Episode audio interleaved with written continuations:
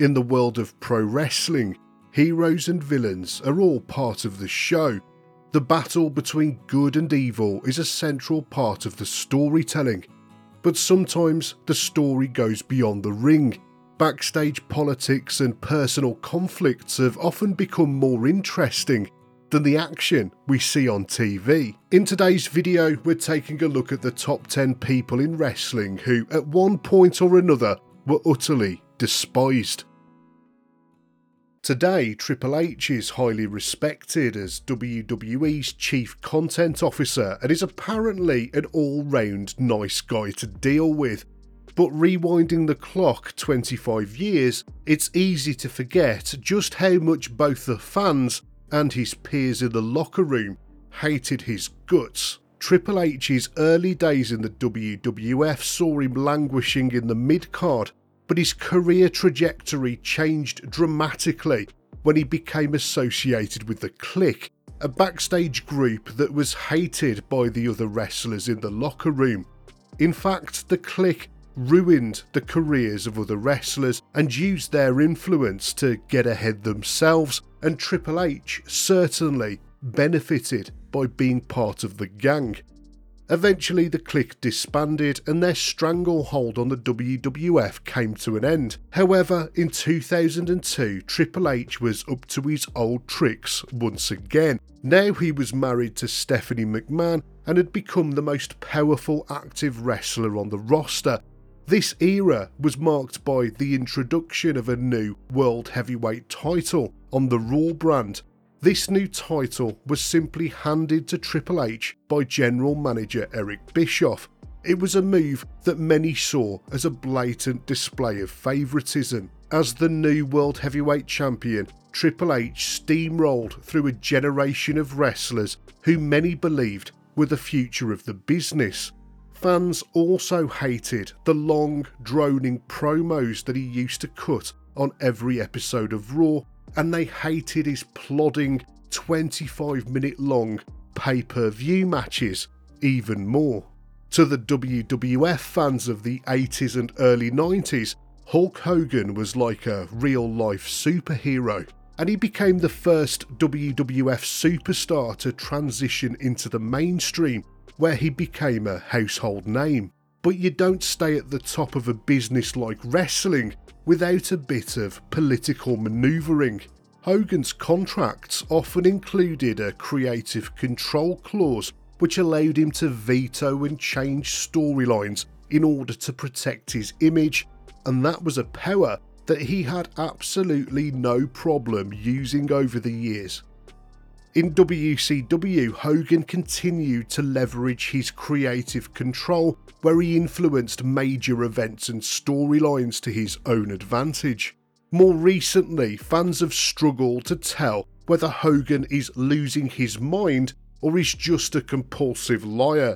He's told blatant lies about almost becoming the lead bass player for Metallica, about being Elvis's favourite wrestler, and even about almost becoming a cage fighter back in the day. But more seriously, a secret recording of Hogan using racist language was leaked to the public in 2015. The situation led to WWE removing Hogan from the Hall of Fame and ending his Legends deal. Eventually, he apologised and WWE let him back in again as if nothing had ever happened. JBL's in ring career spanned from the new generation, where he was known as Justin Hawk Bradshaw, through to the Attitude Era as part of the APA, and then on to the Ruthless Aggression Era, where he reinvented himself as the despised WWE Champion of SmackDown with all of that experience, you might expect a man like JBL to be a mentor in the locker room to the young up and coming superstars, but sadly not. JBL's tenure in WWE was marred by allegations of backstage bullying, unprovoked attacks, and a general disregard for the well being of his fellow wrestlers. Take his attack on the Blue Meanie, for example. JBL targeted the Blue Meanie for real, delivering a series of stiff, legitimate punches to his face. This brutal assault wasn't part of the show, it was a real and unscripted attack that left the Blue Meanie bloodied and injured. Rene Dupree debuted in WWE at the age of 19. In various interviews, Dupree has described how JBL bullied him mercilessly backstage. According to Dupree, JBL would frequently call him a faggot whenever he walked into the locker room. Even more disturbing are the reports of JBL harassing non wrestlers. He allegedly dumped a bucket of ice water over ring announcer Lillian Garcia's head while she was sleeping. In his book, Best Seat in the House, Justin Roberts says JBL would routinely tell him to go kill himself and called him dipshit and numbnuts. But not everyone took JBL's actions lying down. Commentator Joey Styles, for example, fought back against the bullying. On a 2008 tour of Iraq, after enduring a week of harassment, Styles reportedly had enough of JBL. In a moment of defiance that has since gone down in legend, Styles punched JBL in the face, allegedly giving him a black eye. During the 90s, Eric Bischoff turned WCW into the number one wrestling promotion in America and almost managed to put the WWF out of business. And it's no exaggeration to say that Bischoff pissed off a lot of people to get there. When he became the boss of WCW, he immediately made controversial changes to the company, and that rubbed people up the wrong way. Iconic commentator Jim Ross was removed from television and relegated to an ad sales position, which is something that he absolutely hated doing. WCW legend Ric Flair had a rocky relationship with Bischoff that was marked by legal disputes, public disrespect, and personal animosity. Steve Austin was let go over the phone by Bischoff while he was injured, a move that Austin took as a deep personal insult and was eventually the catalyst for his stone cold character in the WWF. Safe to say, Bischoff didn't care about Austin because Hulk Hogan was just about to arrive in WCW. Bischoff loved having a legitimate megastar like Hogan under contract, and not only did he pay Hogan a fortune, he also gave him a contract with massive creative control. This favouritism created a difficult atmosphere backstage and it fostered resentment amongst wrestlers who often felt overlooked and underutilised. And then there were the dirty tactics that Bischoff used during the Monday Night War. He would reveal the WWF results during live Nitro broadcasts and he pulled stunts like having Alundra Blaze trash the WWF Women's Championship live on Nitro. All of this and more parlayed into Bischoff being utterly detested back in the 1990s. Today, Shawn Michaels is a true wrestling legend, celebrated for being one of the best wrestlers ever. His return to WWE in 2002 showed a changed man who had beaten his personal demons and found religion. However, the Shawn Michaels of the 1990s was a very different person as he raised absolute hell backstage. His rise to stardom began as one half of the Rockers alongside Marty Jannetty and the charismatic duo quickly became fan favourites. But the men soon gained a reputation in the locker room as heavy drinkers and drug takers and troublemakers. Later on in his career, he formed the Kliq. Their constant politicking made the men hated backstage, but it was clear that Michaels was the ringleader of the group. As he became more famous, his drug abuse issues grew too, along with the size of his ego. He and his buddies in the Kliq bullied and trampled on the other wrestlers in the locker room, their treatment of Chris Candido being a notable example of their awful behaviour. Michaels infamously began an affair with Sunny, who was Candido's real life girlfriend. Candido's mental health suffered really badly thanks to this situation. Other WWF careers that he ruined included that of Shane Douglas, Bam Bam Bigelow, Vader, the list goes on and on. Despite all of this, Michaels was Vince McMahon's favourite child, and so he turned a blind eye to his drug taking and horrible behaviour, allowing him to get away with near murder backstage. Despite WWE presenting her as a comedy character alongside Mae Young, and more recently as a legend of women's wrestling, it turns out that the fabulous Moolah was an absolute witch. Behind the scenes, Moolah's career is tainted with allegations of exploitation, manipulation, and underhanded tactics. While she was a trainer, many of her students accused her of taking advantage of them by controlling their careers for her own profit and even sexually exploiting them.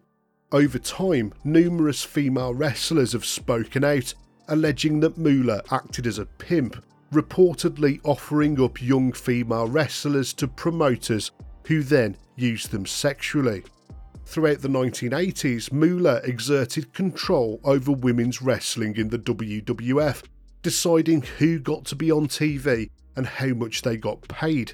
At a time when the Federation was experiencing an explosion of popularity, she held women's wrestling back decades. Roman Reigns might be hated now as the tribal chief and longest reigning Universal Champion, but he also spent years being hated for all the wrong reasons by the fans. After WWE split the Shield up, a years long campaign began where they forced Roman Reigns down the fans' throats. He was immediately positioned to be the company's next top babyface, but the push felt rushed and artificial.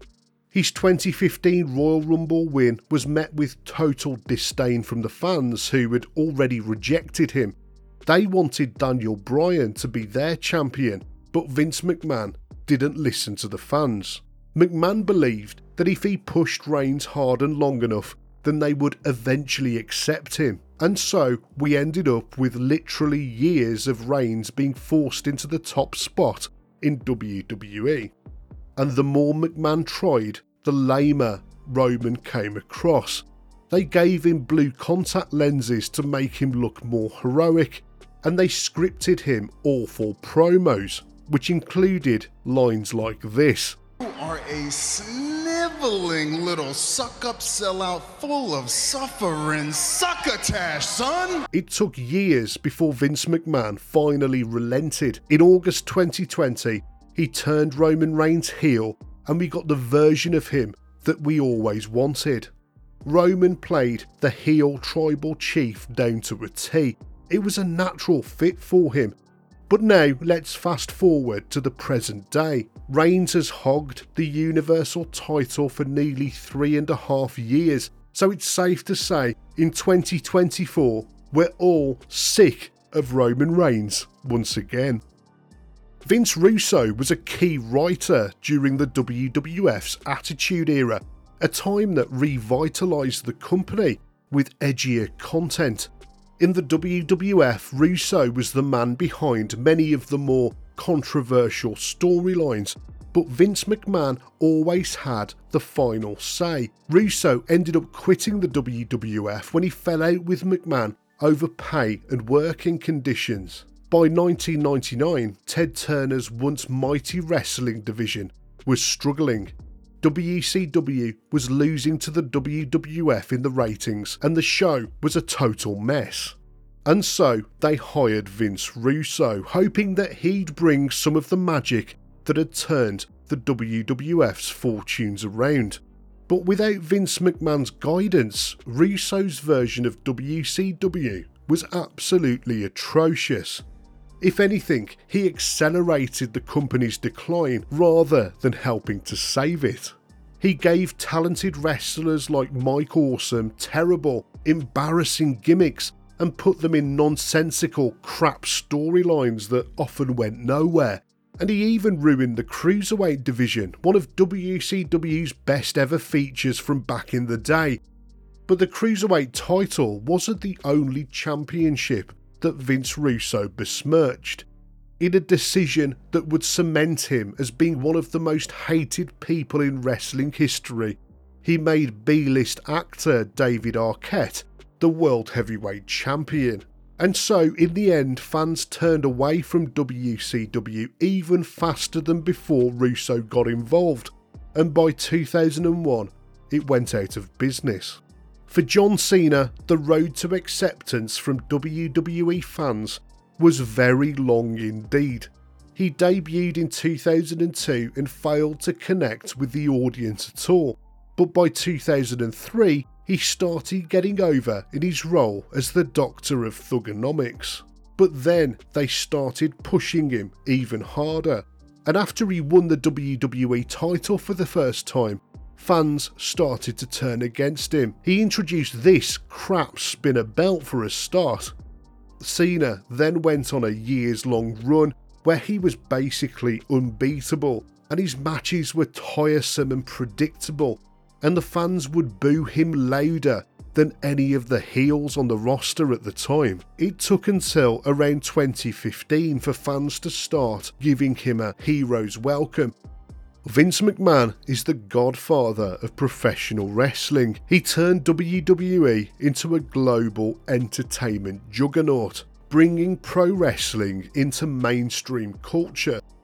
But Vinnie Mac is a complicated man and while we have a lot to thank him for, he's also caused a lot of controversy. From the moment he took control of the business in 1984, McMahon held an iron grip on WWE. For better or worse, he micromanaged every aspect of the company for decades. While McMahon turned certain wrestlers into multimillionaires, there were also hundreds, if not thousands, of others who he treated badly. Here was a man who fired wrestlers en masse depending on his mood. He became known for pushing promising young wrestlers for months on TV and then suddenly losing interest and ditching them. For a long time, people in the industry used to call McMahon a genius. You could argue that he was a genius all the way up to the end of the Attitude Era in the early 2000s. But that's when things started to go wrong.